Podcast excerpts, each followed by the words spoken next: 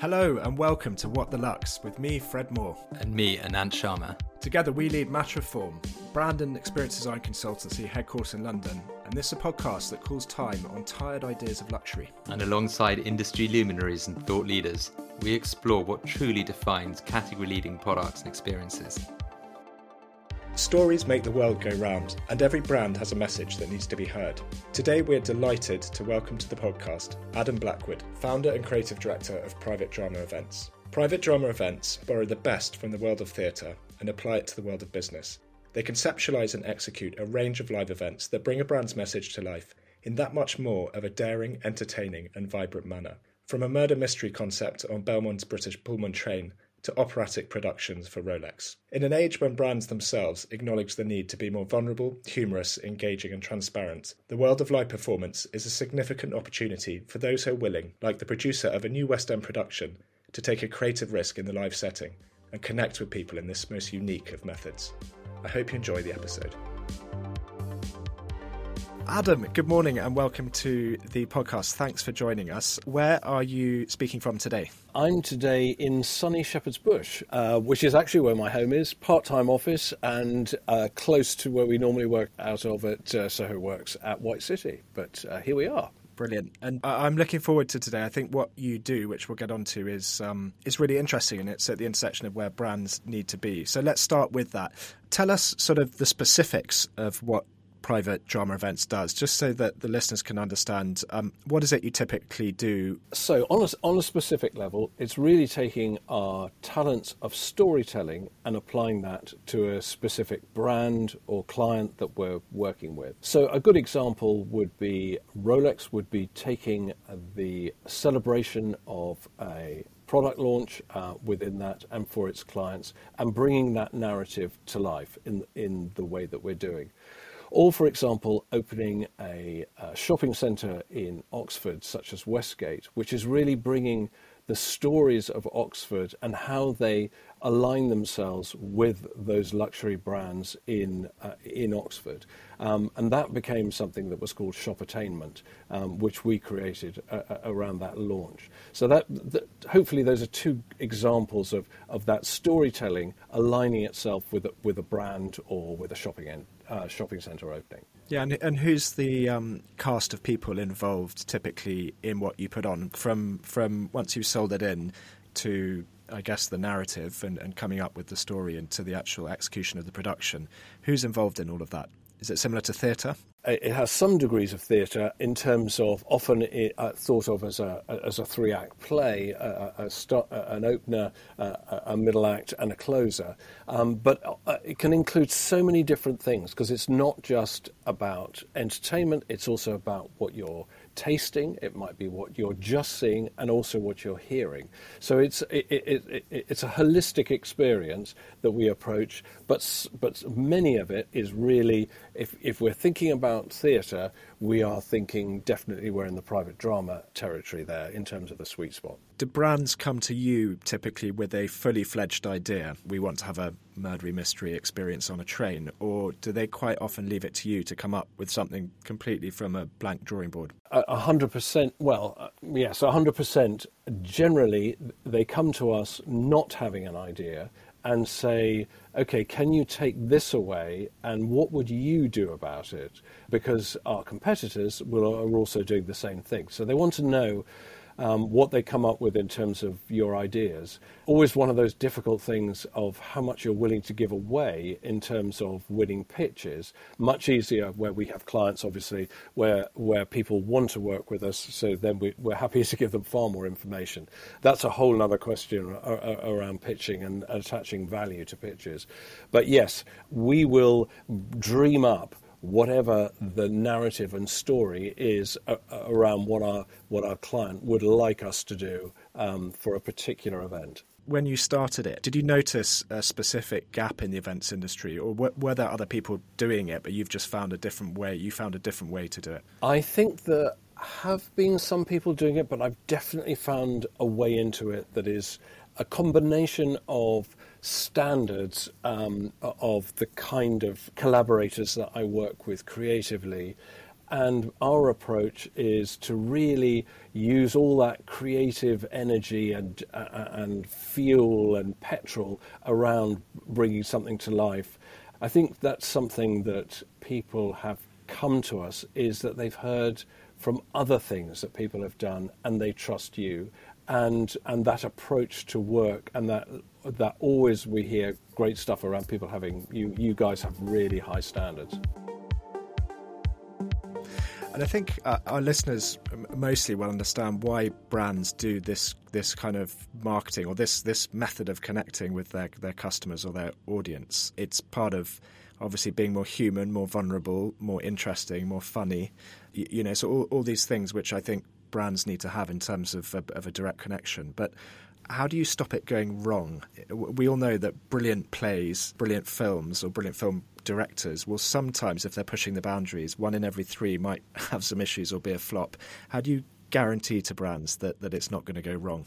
Well, the honest answer is there's no guarantee. But what you try to do is mitigate that by really making sure that you have understood and listened. I spend an awful lot of time doing a lot of listening, asking all those questions in terms of diving deep into it. That, uh, that is a really important part. And then how you turn that out and turn that idea uh, that you're bringing to life and, and how that might impact on the audience and guest that's going to experience this and then having the belief that you can make it work through the experience and knowledge of people, of your knowledge of people. Understanding people is really important, hearing about who, who those guests are going to be, what sort of demographic are those people, how they might respond in this circumstance. As much as it goes back to the storytelling or to the theatre, okay, if we're going to put on in the West End Titus Andronicus where there's a huge amount of murder and people are cut up, how well is that going to go? So how do we market that? How do we position something like that to be, okay, that actually that is something that people are going to come to. Similarly, it's just doing an awful lot of thinking and about getting the creation right and how that's going to affect the audience and how they're going to respond to that. There's a, probably a traditional dynamic, or at least I've perceived this in the past, of the creative professions, or certainly the acting profession, or the, the, similar to that, and the business profession misunderstanding each other, perhaps an element of distrust. Now, this is what you do is obviously an example of the two sides coming together very, very closely. Do you think it is changing? Do you think that the business profession understands better the, the craft of storytelling and how useful that is? And dare I say it, the acting profession or the creative professions might be a bit more sympathetic to what businesses kind of do. Those two worlds are far less suspicious of each other than they might have been 30 years ago. 30 years ago, the, the creatives, uh, musicians, actors don't really want to have anything to do with business. They just want to be able to someone to buy tickets and they're going to come and they can do what they do. But now that world has changed because uh, the financing of these things is, is, very different. And also, I think it's very not helpful to understand other people's worlds that they're living in. And as these, as these two worlds started to come together, through some of the work that where audiences were more coming together through companies like Punchdrunk, were involved in immersive theatre, which is what Punchdrunk was all about, placing an audience into the middle which they could interact with. That has broken down people's experience and, and taking away some of those preconceptions. And so now what we have is that business is interested in, uh, and I use that widely, uh, about that creative spark. They're looking for that creative spark, and often that creative spark is coming from uh, risk taking and, and creative ideas.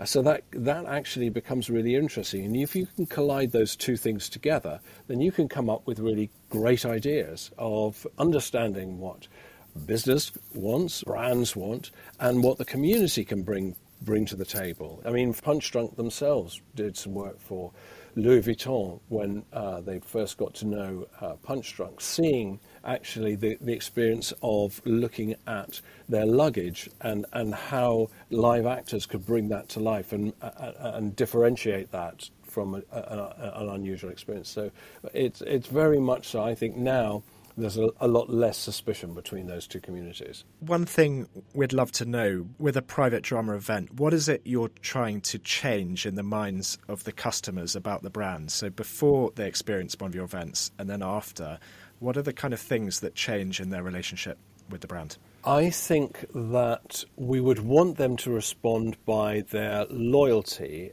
and that loyalty comes about through often through the pillars of that of that organization, that luxury brand, and they want to know that something that is differentiated about their experience and that that experience has been uh, thoughtfully created, that it's personal, that it's human and it's authentic. And if those things are got right, then that loyalty will be there. It's about people by people, not necessarily if you were to buy, I'll use the sake of example, buying a car. Often people will buy the salesman, not the car. And I, I think that that is enhancing that, that guest audience experience of whatever that brand is. So that's that, that to me is the key, really. So, so in a quirky kind of way, you're a, an extension of a loyalty program or a loyalty initiative. yeah, I suppose so. In some degree, it's um, often it's used very specifically about a partic- particular event, and it might be it's it's um, something a little bit different that they haven't done before, but it still comes back to that personal, curated human experience that is so key to that to that loyalty. I think have huge admiration for producers, directors, and actors, be that film or stage, because if they're really pushing the kind of artistic limits, you know, there's every chance that no matter what, you know, how much you rehearse or how good you think it is, come the actual run, it can be a flop. And I think the people who really push the boundaries might have a sort of mess up one in every in every few at least. And that's sort of, I guess, the artistic condition and nature of pushing the boundaries. So, how do you guarantee to a brand that what you do will not be brand damaging? Because I think it's, on the other hand, obviously, it's amazing if you get it right. You know,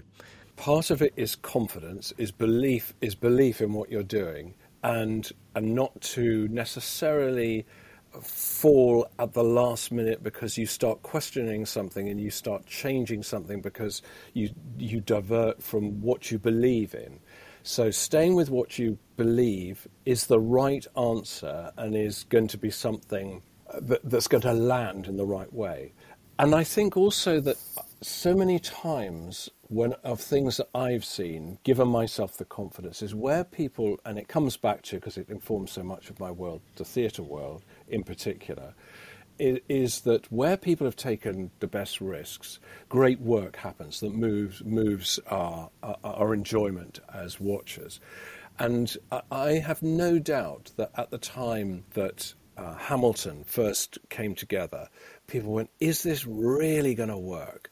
And of course, it did, and how extraordinary that was, and how uh, how that moved musical theatre forward, and and dealt with so many things in terms of the comfort around uh, diversity and casting, in terms of how people perceive theatre could tell a narrative. So I, th- those are the things that I find reassurance. And I think that all that rigorous around the creative, you get all the right bits around you. And I have to confess, uh, an awful lot of I I do is surrounding my, myself with the best people I can ever work with. Hopefully, I get away with this and get it right. Uh, that, that's a, a lot of this is just having very good people who know what they're doing You've just announced a very, very exciting partnership with the famous hospitality company Belmond um, to do uh, with the British Pullman, their, their um, exquisite train. Uh, can you just talk us through that?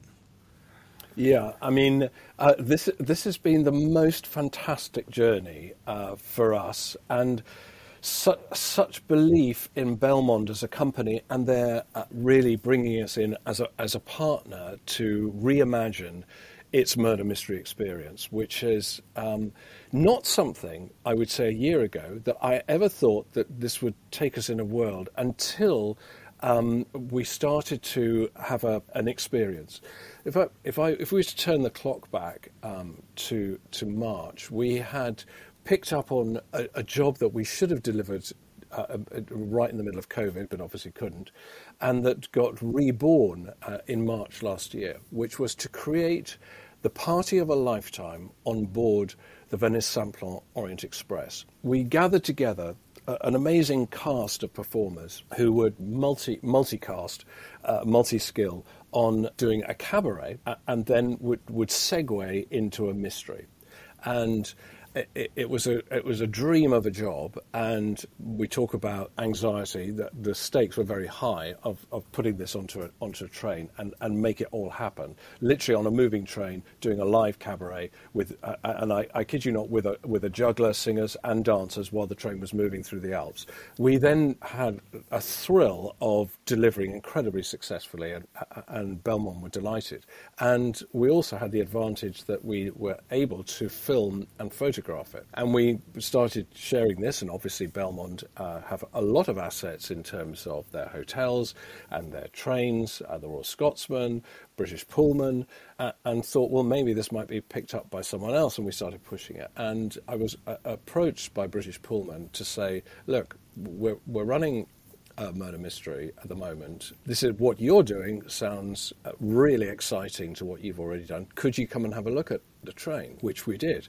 So, for, for context, the British Pullman obviously is not the Orient Express. It's a bit later, isn't it? So, we're all th- obviously you did the original murder mystery, and I guess that's leaning on the Agatha Christie references a Murder on the Orient Express. But what's great about the Pullman is it comes a little later, doesn't it? Yeah, and uh, this was very considered in terms of the difference between the Venice Simplon Orient Express and British Pullman in that most uh, all the carriages, whilst they went into disuse later after after the sort of uh, height of its time, 60s, 70s, went, just went out, uh, they pulled all these carriages together, and, and we thought, well, this looks far more like 1950, whilst there's lots of Art Deco elements to the train.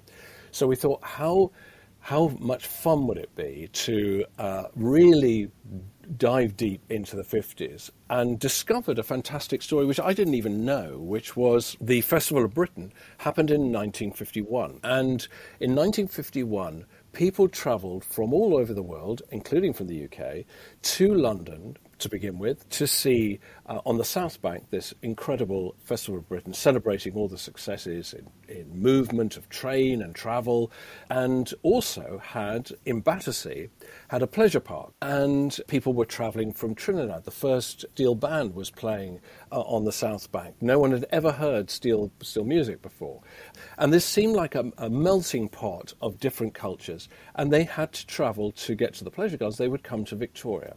So here was a great jump off for a murder mystery was the fact that all these different people would be coming to Battersea, and how would they get there? By train. And so we've used that as a jump off point to tell a narrative around people who are travelling or travelling from that and are embarking on the train it shows how the sort of definition of hospitality or what people can expect from it can move with the times. Whereas it's not just being fed and watered and exceptional service. You know, people, you know, you, it's another world. It's it's escaping really a good travel or hospitality experience, and this sort of immersive murder mystery uh, concept is is a really wonderful new kind of area I hadn't thought at, where people can still be in a very sort of luxury context and still get the best best of everything, but actually just escape the real world in a way that's uh, clearly exceptionally produced. And um, what's the cast? Is this, are we talking five, ten? I'm going to say this: there are as many actors as there are carriages on the train. So uh, we'll leave people to find that out. Uh, what I would say, you wouldn't be disappointed if you went to the theatre and saw a whole cast, a diverse cast of characters. And I suppose, like Glass Onion or See How They Run, there'll be a whole cast of characters to meet as you embark. I suppose it's, it's, interesting because from some of the work that I've done, we were almost in another world. I had a lovely client whose birthday wanted to, who said she could be uh, uh, an, uh, open an art gallery or run away to the circus. And she opened an art gallery in New York and didn't run away to the circus, but she always wanted to run away to the circus. And I got this dream job of creating a circus for a, a party on the beach in the Hamptons in, in, New York, and to literally create that from scratch. And it was a, a birthday dinner, but the whole party and dinner was a circus. And that knowledge that I learned from that actually is, that luxury dining experience. Translate that over to the train, and actually, it's kind of the same world. And, and you talk about luxury because clearly this is the context for Belmond. On this podcast and Matter of Form, we are. Um, I think we have our own view of luxury, which is very much not of um, the kind of 1980s grotesque excess consumption element of it. It's more around experiences. What does luxury mean to you, Adam? You work with a lot of these brands. Something curated, something personal is very human and personal. That that to me feels so that if I go into a restaurant or if I go into Claridge's or if I go into a shop and th- they know who I am and that there is some connection, I actually feel I'm making immediately making a, a connection. And it's that human touch that is about knowing me, the surprise and delight in that, and I, I think know how, expertise, passion and desire that experience. The other side that'd be interesting to know is is around technology and innovation. I mean, in COVID, did was it a new thing to? Well, did you have success using um, technology to translate your events over the internet? We did, uh, forced by you either sink or swim. I mean, so literally, our our industry, we we were set to um, do a huge amount of work, and like everyone else, that just went because we were about live interaction and very quickly started researching into how can you have an exp- a meaningful experience. I'll cut to the chase. It, it is that we got together with a company that we had worked with, Wise Productions, who provide a lot of our technology, our AV and production, and another company called um, Solar Flare, uh, who produce uh, AV equipment exp- into experience. And we devised, really born of my own belief, that there was a way to, to build a virtual space in which we could host an event, but that it needed to be as filmic and interactive as possible, as opposed to an awful lot of what many of us have experienced that was terrible. And we, we did a lot of research into it and, and uh, started working with software called Unreal Engine, which is what's used in filmmaking for creating uh, worlds and virtual, and, and built what was a bit like Quaglino's, into which you could move within the space, for context, Quaglino's, that's the restaurant with the extraordinary decor in the uh, Conran restaurant, wasn't it, in the West End? Yeah, it was. It was so the kind of events that that, that we work in w- was like somewhere with a reception area and a, a, a dinner, potentially a dinner space. It might have an entertaining space, a theatre space, and we, we created this kind of 360 world that you could move in and place it. We could even reskin it like architecture and change the fabrics within it and, and launched it. I, I think we were lucky enough to be trusted by some very prestigious companies, and they said, okay, we'll go for this, and, and took a bit of a risk on it.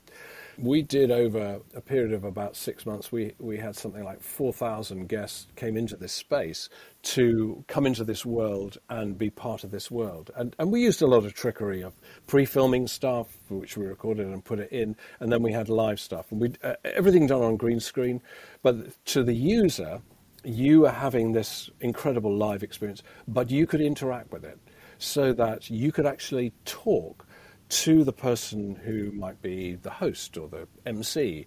And we did that using an app uh, that they could actually, so almost within about five seconds, we were getting real dialogue happening.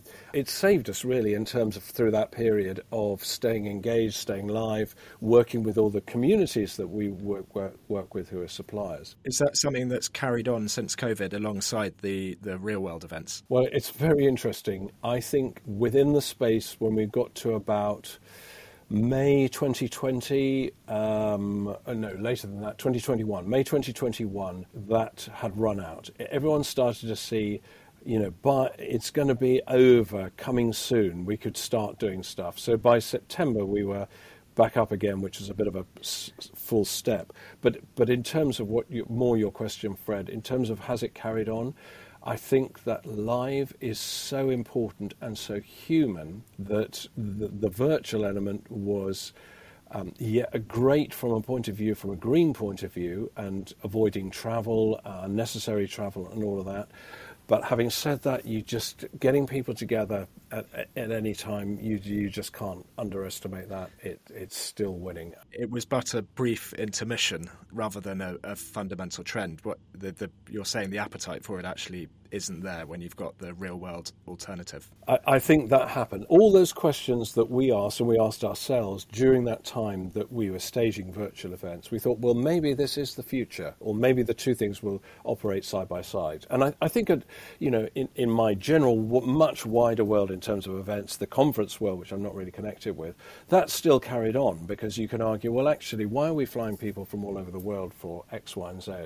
But uh, it's interesting that Davos, for example, has definitely this year big time returned in terms of people flying from all over the world. However, we feel about that in terms of an event stage, people want to be together. Yeah, it's context, isn't it? The uh, really kind of one-on-one human events, be, even if they're conferences, they're needed. Entertainment is needed in the real world. But I think sort of mass events, which might have more of a sales focus, where you're booked in for 20 minute chats, I can see that that would be online forevermore.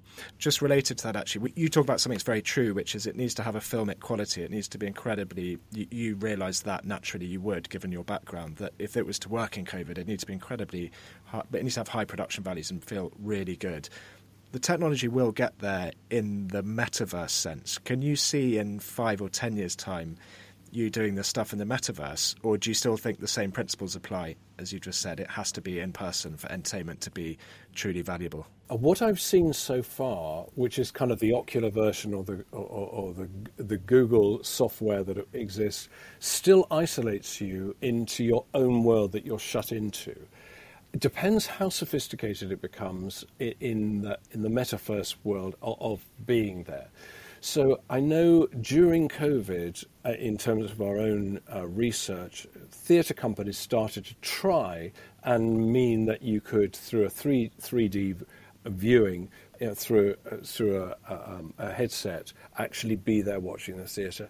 But the thing is, the, the, what's missing there is that we're not sitting together experiencing it. I'm, I'm having an experience with someone else, I'm not reacting together.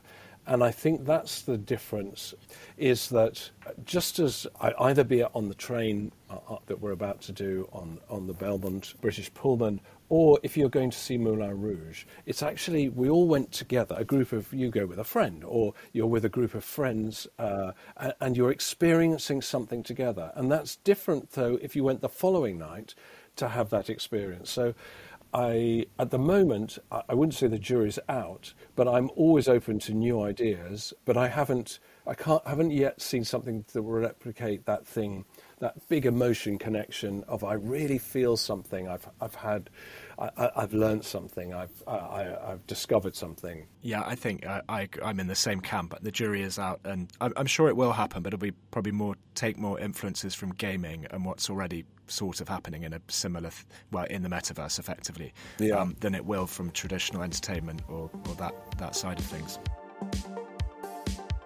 Adam, we, we always ask our guests the same four questions at the end at the end of the podcast. So I'm going to put you in the hot seat. Um, the first is what most irritates you about your industry, and I suppose that might be the acting profession, or you might go wider and talk about kind of brands and marketing. I don't want to work with people who don't have high standards there's that expression, well, it's, yeah, it's good enough. And for me, it's not good enough is not good enough. In other words, so that, that is something, it, it's okay. Um, and I'm not interested in it's okay. And I think just not being good, I mean, we, uh, that's the kind of thing of just people not taking care that I find really irritating.